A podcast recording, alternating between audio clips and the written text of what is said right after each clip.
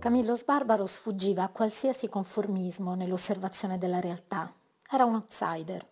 Autoemarginandosi, forse poteva godere di un punto di osservazione libero. Viveva con la sorella Clelia in campagna. Forse un giorno, sorella, noi potremo ritirarci sui monti, in una casa dove passare il resto della vita. Sarà il padre con noi, se anche morto noi lo vedremo muoversi per casa e allora capirà tutto il dolore che traversammo uniti per la mano. Tu la vita, sorella, senza amore, io la vita, sorella, senza inganni. Della sua vita si sa poco e poco di chi frequentava. Ebbe comunque scambi e rapporti di stima con i poeti del suo tempo, con Angelo Barile, con Giorgio Caproni, amico di Eugenio Montale, già citato, di Dino Campana. Pierpaolo Pasolini lo definisce maestro in ombra. Dei suoi personaggi, emarginati, ubriachi, prostitute che lui stesso anche frequentava, coglieva la bellezza poco evidente, registrava l'attimo in cui fa breccia la vita sull'esistenza. Del resto non collezionava licheni, questi piccoli organismi misteriosi, resistenti e nascosti. Ed io lavorerò allora all'altro scopo per quale vivo, di lasciare un segno al mondo che son stato anch'io.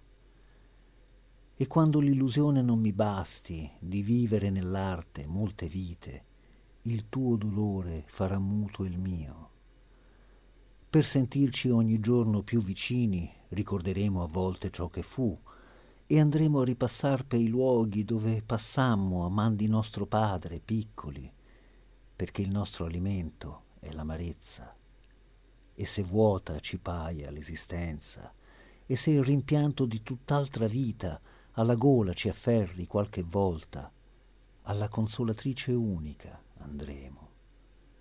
Delle giornate intere noi staremo con le due mani aperte sopra l'erba, quasi lieti d'esistere per quello. Sbarbaro ci dice sempre la stessa cosa quando è la vita stessa a vincere sull'esistenza, le parole finiscono. Nella poesia del nostro Novecento è molto più di un poeta minore. Eh, Caproni gli ha dedicato dei versi, ha dedicato dei versi a Sbarbaro proprio su questo. Non è un poeta secondario, è un compagno di strada silenzioso che ci cammina accanto e noi non lo sappiamo neanche. Ora che sei venuta, che con passo di danza sei entrata nella mia vita, come folata in una stanza chiusa, a festeggiarti, bene tanto atteso, le parole mi mancano e la voce, e tacerti vicino già mi basta.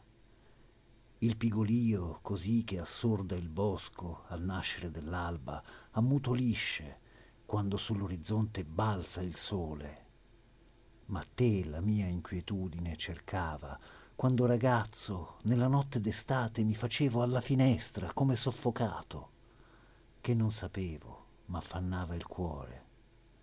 E tutte tue sono le parole che come l'acqua all'orlo che trabocca, alla bocca venivano da sole, l'ore deserte, quando s'avanzavan puerilmente le mie labbra d'uomo da sé, per una voglia di baciare. Il 30 ottobre 1967 si spegne all'ospedale San Paolo di Savona, a 73 anni.